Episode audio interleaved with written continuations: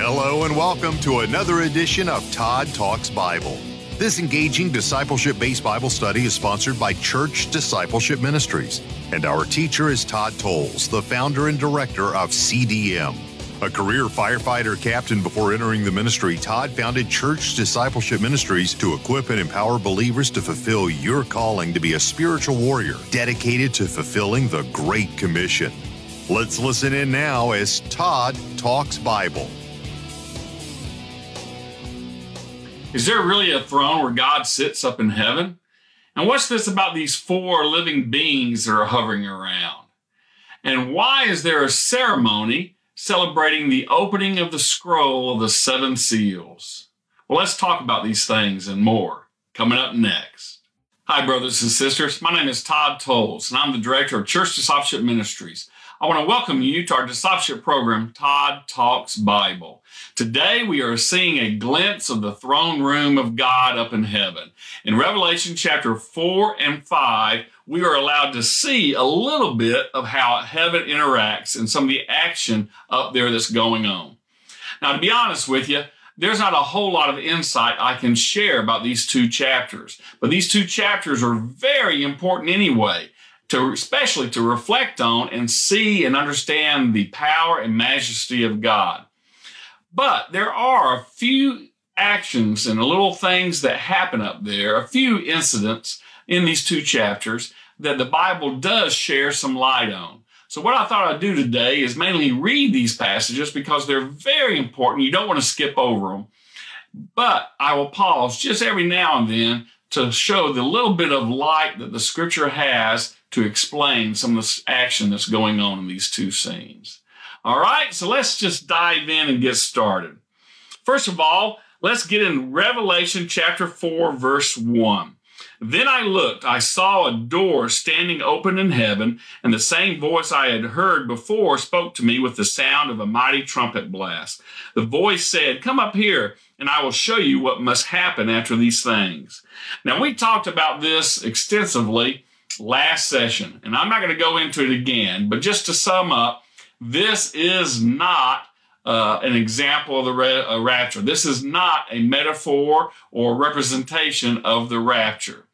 This is simply an, uh, a truth that happened.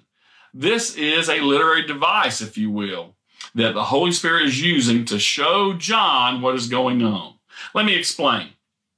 John is having a vision. If you read about it in Revelation 13 1, let me flip over there real quick. You'll see that he knows this is a vision. It says, And now in my vision I saw, and it goes on saying what he saw.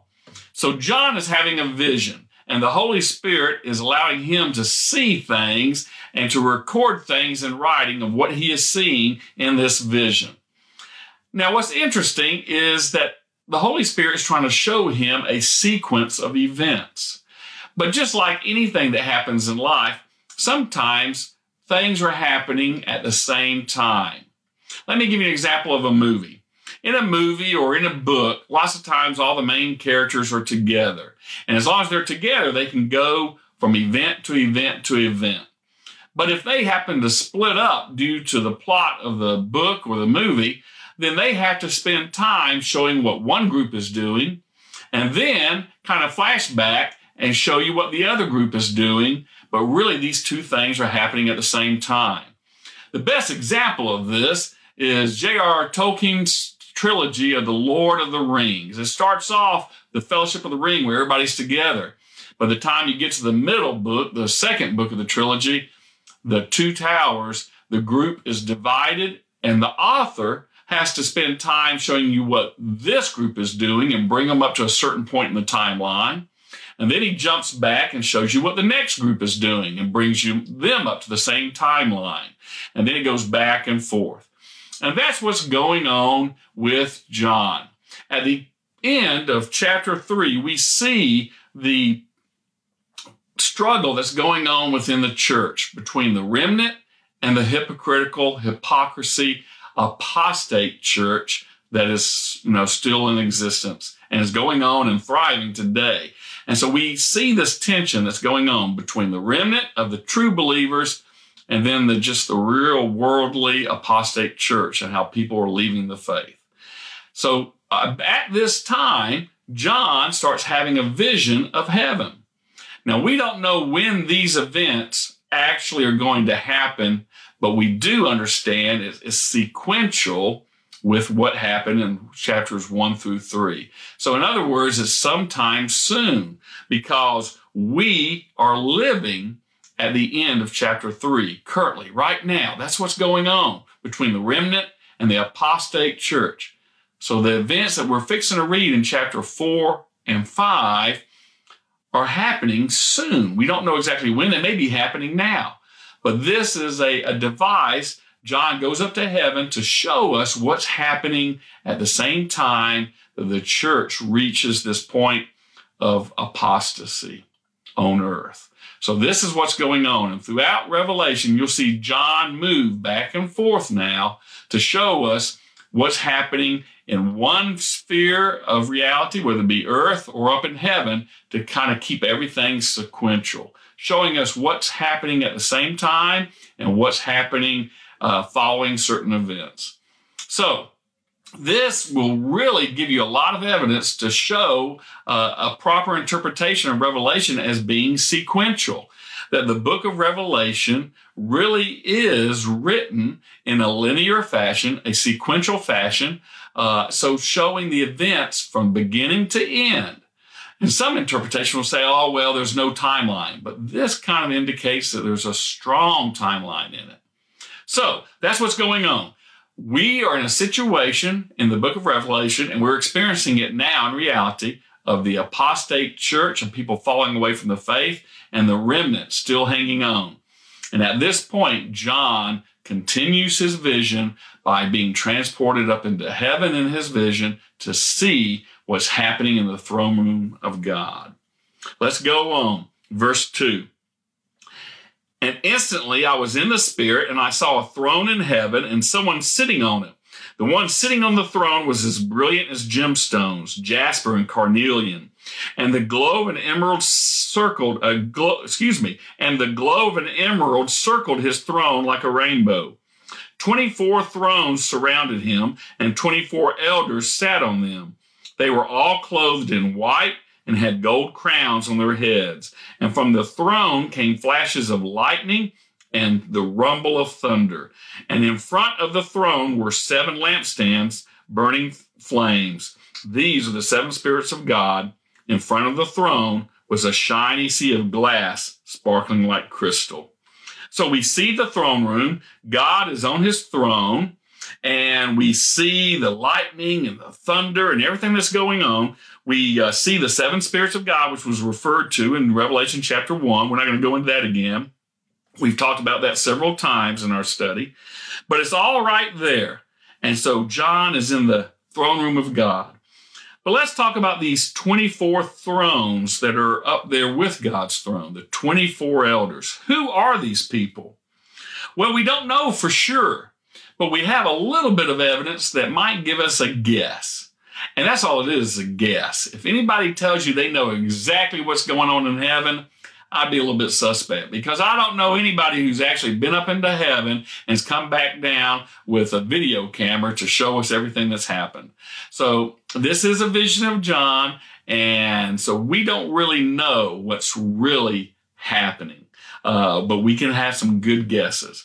And one of the guesses I have about these 24 elders is that they might be the 12 leaders of the tribes of Judah, uh, excuse me, the 12 leaders of the tribe of Israel, all 12 tribes from Judah, Benjamin, on and on of the tribes of Israel, and also the 12 apostles. And that they are up there to uh, facilitate judging of the two main groups of the faith. In other words, the Christians and the Jewish people. And as we all know, Jesus is Jewish. He is the Messiah. He is the fulfillment of the Jewish faith. And there's many Christians up in heaven that are Jewish. All the disciples, all the first Christians of the church. And we've talked about this, how the church spread from Jerusalem on. So there's plenty of Jewish believers up in heaven, and there are plenty of Jewish believers now. So, what this indicates to me is God bringing both groups of people together, the Jews and the Gentiles, as one temple, one group of people that worship God, just like it talks about in Ephesians. Now, the reason I say this could be it is because of a little clue that Jesus gave us in Matthew 19. Listen to this. In Matthew 19, verse 28, we read, and Jesus is talking to his disciples, and they ask him a question, and it says, And Jesus replied, I assure you that when I, the Son of Man, sit upon my glorious throne in the kingdom, you who have been my followers will also sit on the 12 thrones, judging the 12 tribes of Israel. So you see, the apostles are told that they will be sitting on 12 thrones, judging the 12 tribes of, Israel. So this is just a, a guess, really. But I'm thinking if that's the case, and we know it is because Jesus said it is, then maybe the other 12 thrones are filled with leaders of the 12 tribes that kind of help facilitate the judging of the Christians, of the church, of the Gentiles, maybe. So that's all we can guess. We don't know uh, what we mean by judging. Obviously, they don't send anybody to hell. Only God does that. He is the final judge. But maybe it has something to do with administration of uh, rewards for things done. We don't really know. It's all speculative at this point. But what is cool is that there's 24 elders, and it's a good hint from Jesus in Matthew 28, excuse me, Matthew 19, verse 28, that talks about how the disciples may be on 12 of those thrones. Well, let's go on, starting in verse 6. In the center and around the throne were four living beings, each covered with eyes, front and back. The first of these living beings had the form of a lion. The second looked like an ox. The third had a human face. And the fourth had the form of an eagle with wings spread out as though in flight. Each of these beings had six wings, and their wings were covered with eyes, inside and out day after day and night after night, they keep on saying, Holy, holy, holy is the Lord God Almighty, the one who always was and who always is and who is to come. Now, what are these four living beings, or I should say, who are they? Well, again, we don't know. But this isn't the first time we've seen them in the scripture. No. Isaiah saw them in Isaiah chapter 6, verses 1 through 4. Let's listen to Isaiah chapter 6, verses 1 through 4, and you'll see that Isaiah also had a glimpse of them when he had a vision of the throne room of God. Isaiah 6, verse 1. In the year King Uzziah died, I saw the Lord. He was sitting on a lofty throne, and the train of his robe filled the temple. Hovering around him were mighty seraphim. So some type of angelic being, uh, seraphim, each with six wings. With two wings, they covered their faces. With two, they covered their feet. And with the remaining two, they flew. In a great chorus, they sang, Holy, holy, holy is the Lord God Almighty. The whole earth is filled with his glory. And the glorious singing shook the temple to its foundations, and the entire sanctuary was filled with smoke. So there's Isaiah seeing a glimpse of the throne room of God. And it's the same beings, these same four beings. But it wasn't just him that saw it. Ezekiel has had a vision and he saw these beings twice in two different visions he had. Let's start with Ezekiel chapter 1, verse 4. As I looked, I saw a great storm coming toward me from the north driving before it a huge cloud that flashed with lightning and shone with brilliant light. The fire inside the cloud glowed like gleaming amber. From the center of the cloud came four living beings that looked human, except that each had four faces and two pairs of wings. Their legs were straight like human legs, but their feet were like were split like calves' feet and shone like burnished bronze. Beneath each of their wings, I could see human hands. The wings of each living being touched the wings of the two beings beside it. The living beings were able to fly in any direction without turning around. Each had a human face in the front, the face of a lion on the right side, the face of an ox on the left side, and the face of an eagle at the back. Each had two pairs of outstretched rings. One pair stretched out to touch the wings of the other living beings on either side of it, and the other pair covered its body. So here, Ezekiel is seeing the same beings, okay? Now he, he shows the different faces. He talks about the same faces the face of a lion, the face of an ox, the face of a human, and the fourth had a form of an eagle. So he talks about the same faces that John saw in Revelation. Now, if you notice, he only sees two pairs of wings at this time. But, you know, let's give Ezekiel a break. He's seen the throne room of God, and maybe he can't exactly, you know, observe everything perfectly because he's kind of in shock, just like Isaiah was. I, I, dare to say that if I was up there seeing the throne room of God, I probably wouldn't be able to describe anything properly. I have very poor skills of observation. So you have to cut Ezekiel some uh, a little bit of slack there. Now, also, Ezekiel chapter 10, he talks about him again. And this time he mentions a little bit more of what he saw, a little bit more detailed observation. Ezekiel 10, starting in verse 12. Both the cherubim and the wheels were covered with eyes. Now he's referring to these four living beings as cherubim. I don't really know the difference in the ranks of cherubim and seraphim. A lot of people write books and speculate, but to be honest with you, there's nothing in the Bible that clearly says. The cherubim had eyes all over their bodies, including their hands and their backs and their wings. so there he is. He's seeing all four of them. And verse 14, he goes on to say, each of the four cherubim had four faces. The first was the face of an ox. The second was a human face. The third, the face of a lion. The fourth was the face of an eagle. So he's seeing the same beings for the second time, the same ones that Isaiah saw, and the same one that John is seeing now in this vision.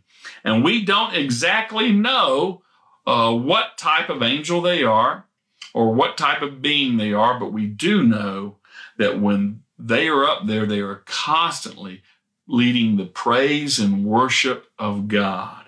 They constantly say, just like Isaiah said, constantly are saying, just like John says in verse 8 of chapter 4 of Revelation, Holy, holy, holy is the Lord God Almighty, the one who always was, who is, and who is to come.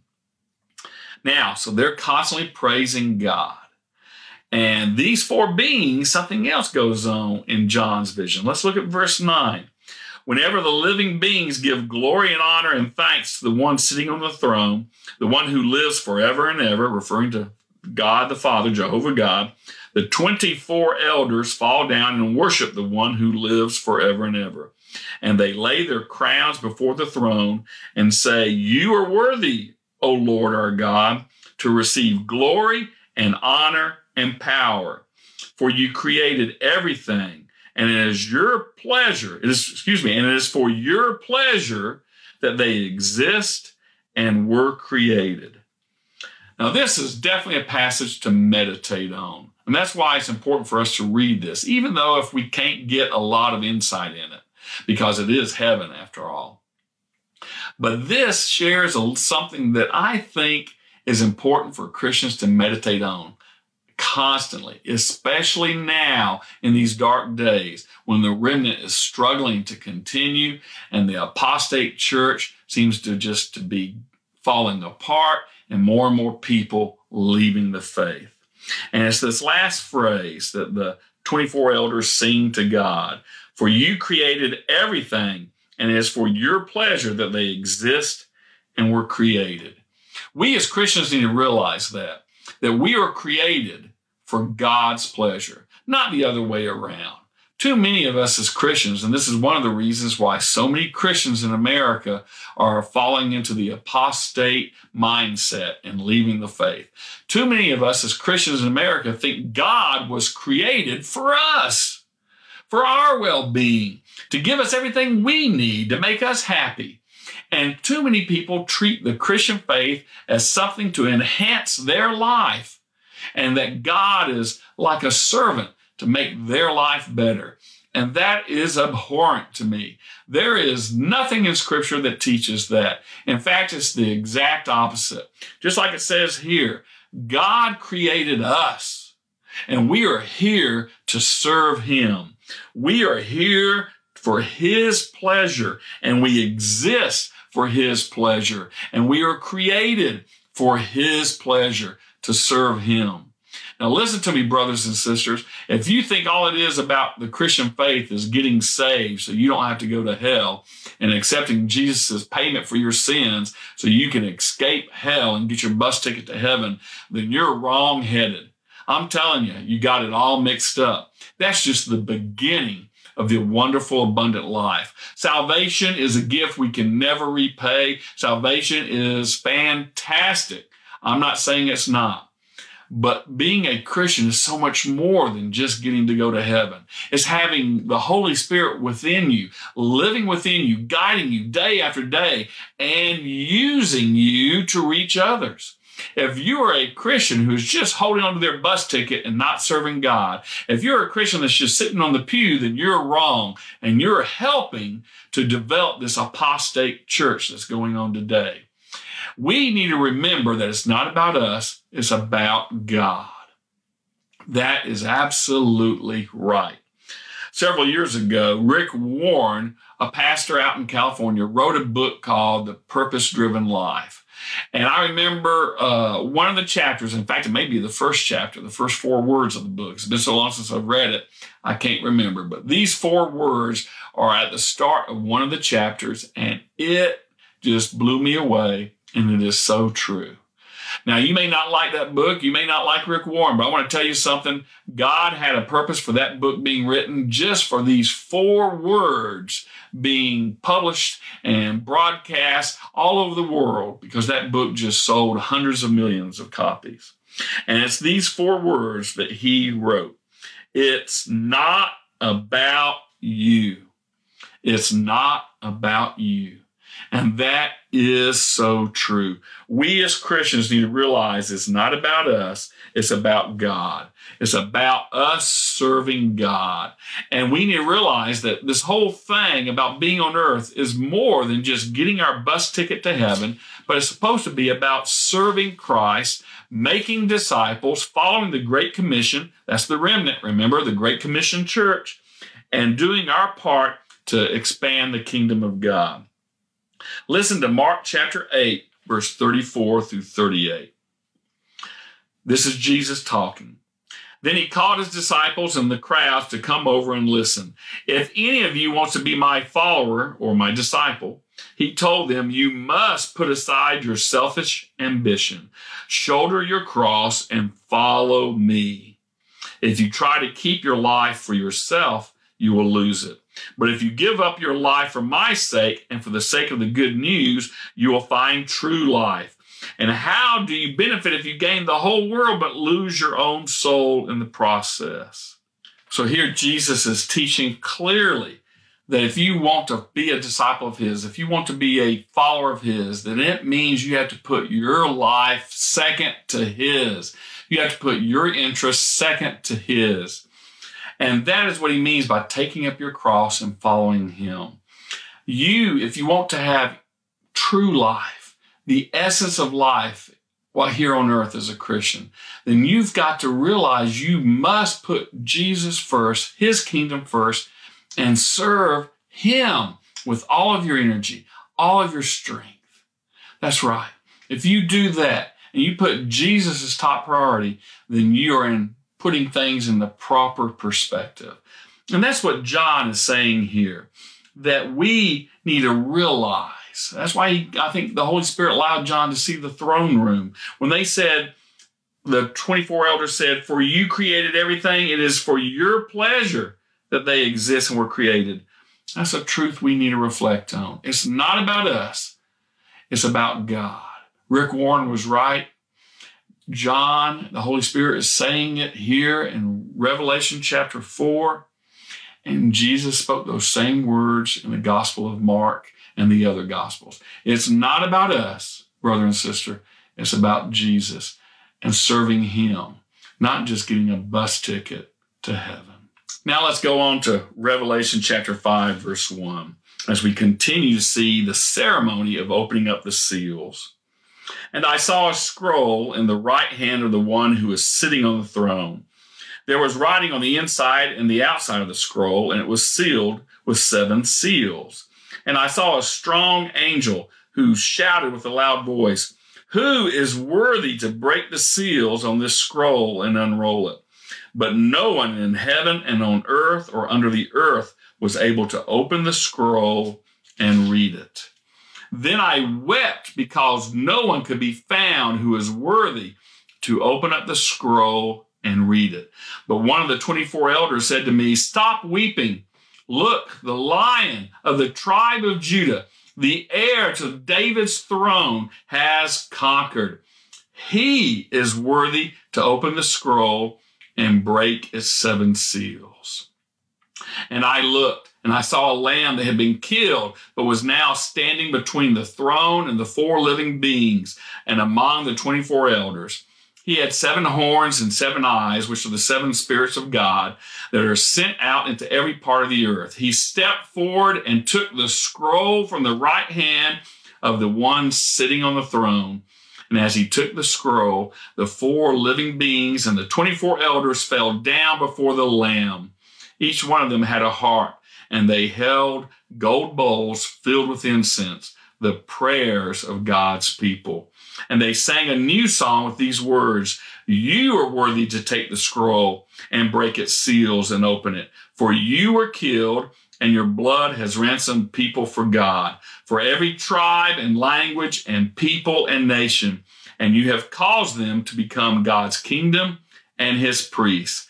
They will reign on the earth. Now, this is obviously showing that there is a scroll. And what this scroll represents, we'll talk about in a little bit. But on this scroll are seven seals. You see, they used to roll the scrolls up, a legal document, and they would put seals on it every so often to keep it from unrolling because it was a legal document, kind of like a title deed, let's say, for instance, to some land. And they would put seals on it to keep it from unrolling. And if you wanted to read part of it, you'd break off the seal, read a section. And if you want to read the next section of the contract, you'd break that seal and unroll it some more. But these seals kept it from unrolling and protected it and kept it secure since it was a legal document.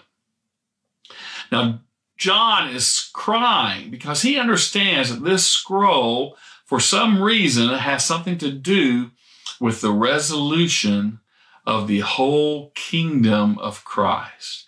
It has something to do with the Christians finally be able to go to heaven. It has something to do with all that the prophecies of the Old Testament about Jesus reigning as king finally coming into fruition. And who is the lamb that was dead and rose again, who has the seven spirits of God? Well, that's pretty clear, isn't it? It's Jesus.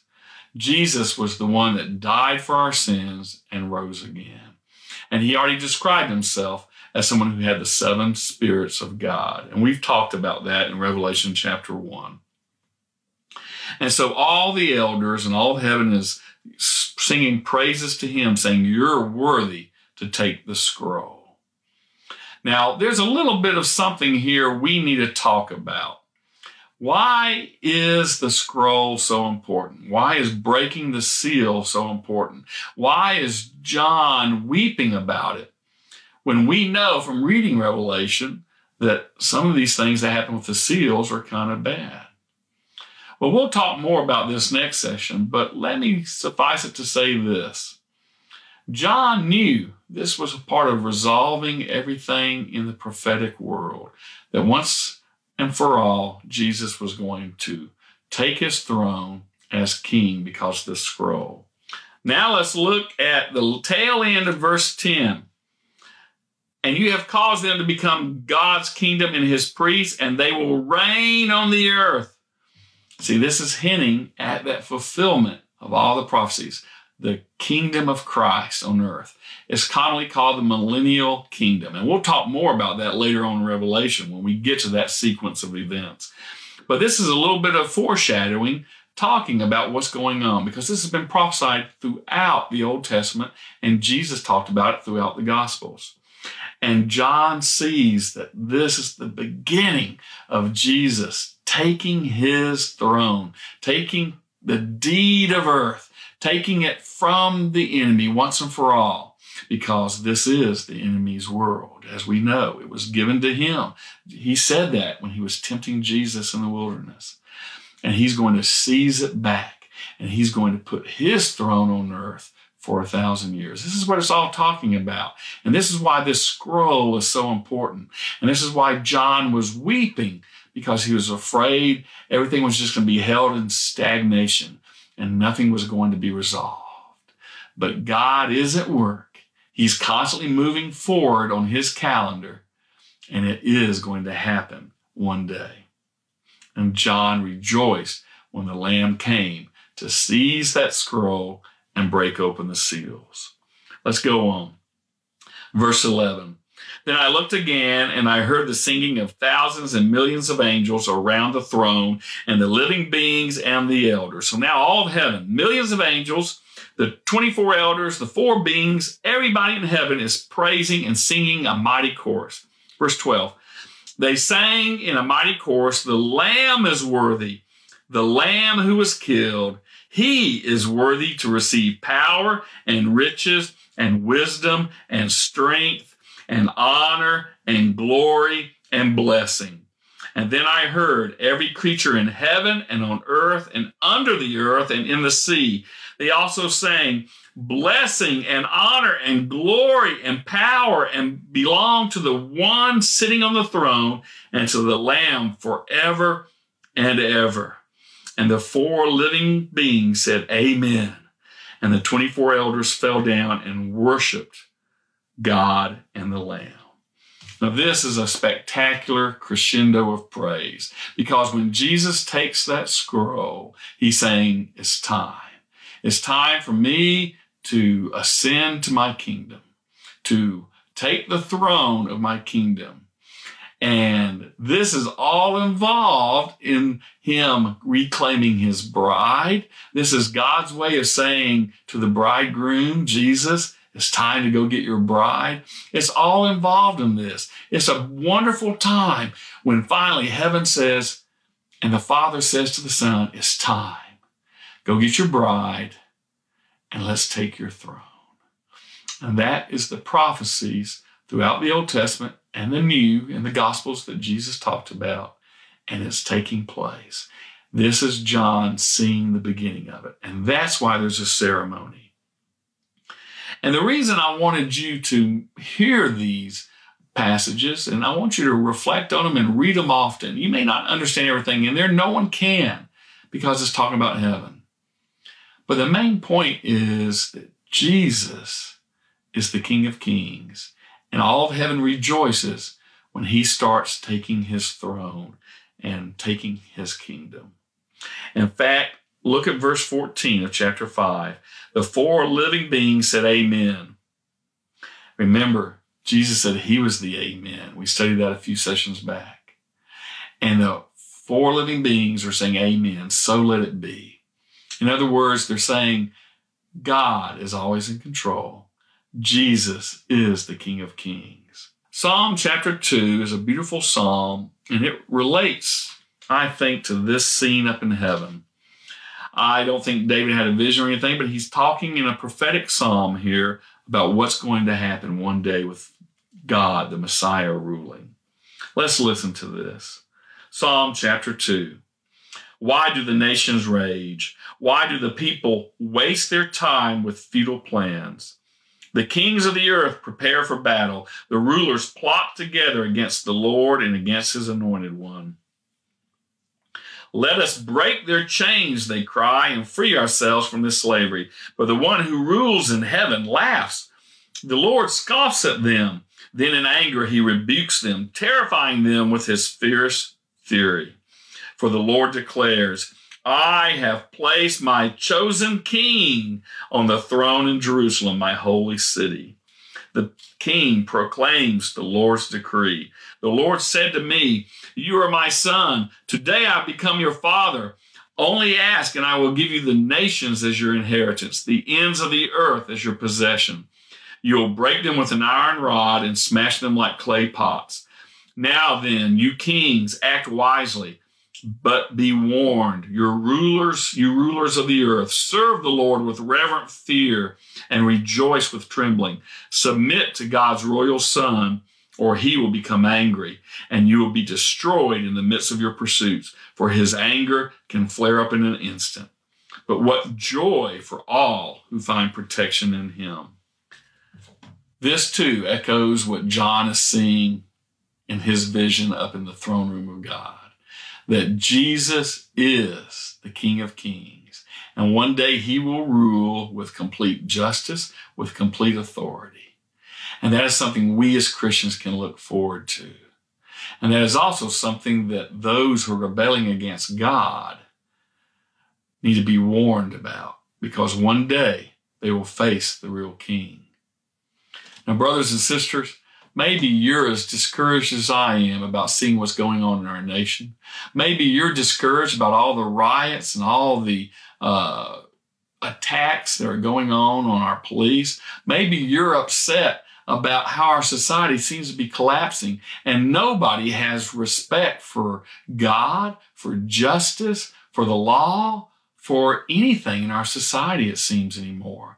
It seems like the remnant is sorely being attacked and and we're frightened, aren't we?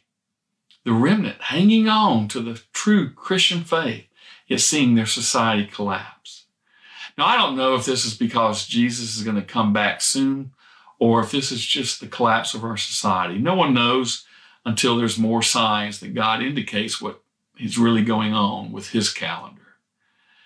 But either way, I think we can take encouragement from this passage.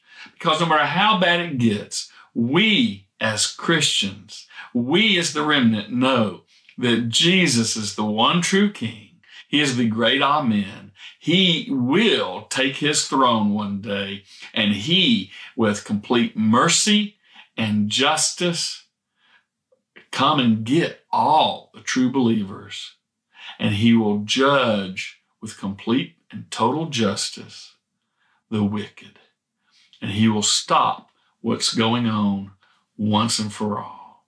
And he will finally defeat the enemy. And that's what every believer longs for deep down in their heart. And that's what John was longing for. And that's why he wept when he thought no one would come and open up the scroll and that God was going to delay things even longer. Well, unfortunately for John, it went on for a couple thousand years. But now, we are in the days of the apostate church and of the Great Commission church. And we are seeing some things unfold.